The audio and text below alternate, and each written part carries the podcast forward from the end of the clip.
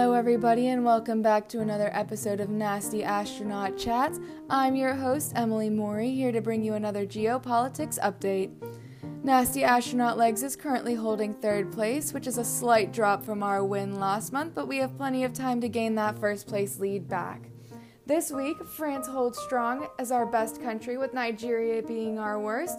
So, we're going to dive right into this podcast, starting with our worst country, Nigeria.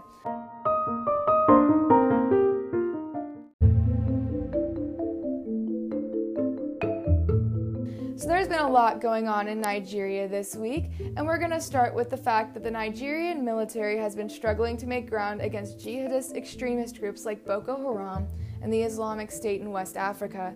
This has led to a lot of pressure on the Nigerian president, Muhammadu Buhari, over security concerns, leading him to do a complete overhaul of his top military commanders by firing them and immediately replacing them. Since he was elected in 2015, Buhari has said that he will end these extremist groups' reigns of terror, but he has failed to do so. In fact, more violence has occurred under his presidency because of a conflict between Christian farmers and Muslim herders. The Nigerian government has also been criticized for the rising kidnappings, one of these kidnappings including a pirate kidnapping. Pirates near Lagos, Nigeria, kidnapped 15 Turkish sailors and killed one from a cargo ship, the MV Mozart, heading to Cape Town, South Africa. Originally, the crew had locked themselves in a safe part of the ship for six hours until the pirates broke in, killing the one sailor and kidnapping the others at gunpoint. The pirates left three crew members on the ship, disabling most of the ship's functions except navigation functions so that the sailors would be able to head to a port. They ended up landing at a port in Gabon. This is not the first time something like this has happened.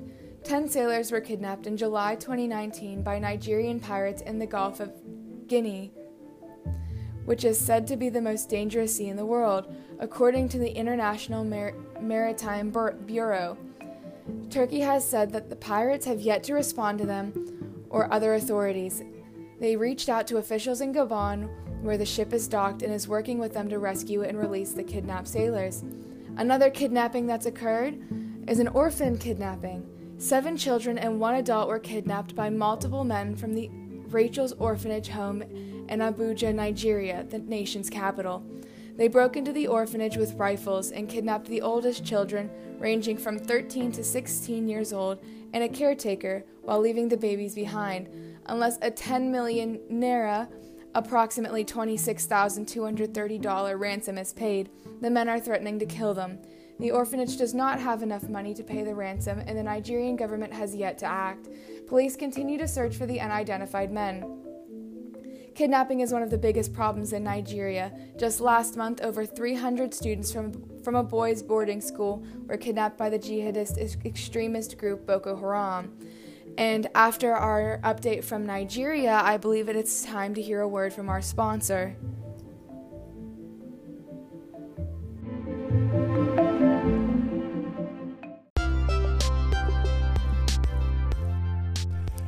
Is online school getting you down? Is working from home a drag? Try Netflix. Netflix is a subscription based streaming service that makes it possible to watch thousands of shows with no commercial interruptions, unlike other streaming services. It's easy to access and stream from your iOS, Android, and Windows 10 device, along with your TV. Use code NASTYASTRONAUTS to get your first three months completely free. You can cancel your subscription at any time at Netflix.com.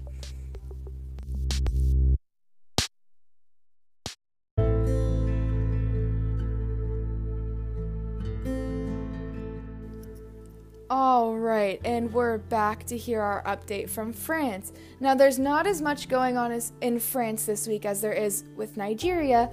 Most of France's updates are COVID, are COVID-related updates including 2,000 cases of new variants of, of the new variants of COVID 19. This is a 1,500 increase of new cases from the beginning of the month. France is now anticipating a possible lockdown and or stricter regulations, but a lockdown is much more likely than just stricter regulations. This is due to the fact that 60% of intensive care units are now occupied by COVID, COVID patients. This means that there are 250 patients admitted per day. There were 22,086 new infections in France on Tuesday alone.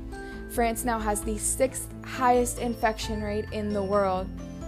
Health Minister Ver- Olivier Véran believes the 6 p.m. to 6 a.m. curfew has helped the country but has not been able to stop the spread completely. France is also lagging behind with vaccine distribution, which is affecting their COVID rates. Only 500 were vaccinated in the first week, compared to the 200,000 that were va- vaccinated in Germany the first week. Now, France is setting up vaccination centers around the con- across the country, but less than 40% of the population plan to take the vaccine. There's a lot of skepticism about the safety of the vaccine, and there's also a lot of skepticism in the young people who are being asked who are being asked whether or not they'll take the vaccine. The young people who are less affected, uh, who believe they are less affected by COVID, are the ones least likely to take the vaccine. There is also a far right group called Generation Identity in France. France is currently threatening to shut them down and gather enough evidence in order to do so. This group called this group Generation Identity has is advocating for defending the identity and culture of white Europeans. They seek to expel Muslim and immigrant groups from Europe. This group has staged several border blockades, with the most recent being at the Col de Port- Portillon, Portillon, which is on the France France Spain border. Three members were arrested last month and investigations are ongoing.